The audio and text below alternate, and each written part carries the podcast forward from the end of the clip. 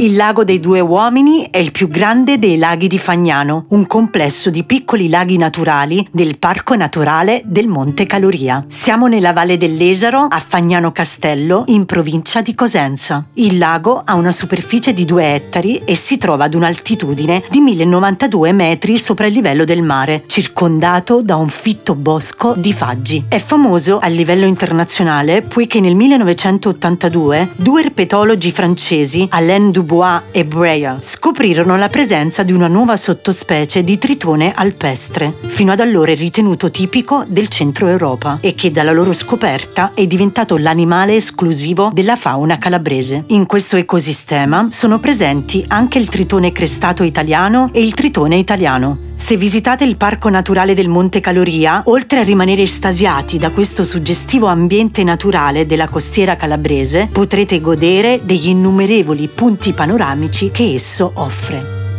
Buona visita!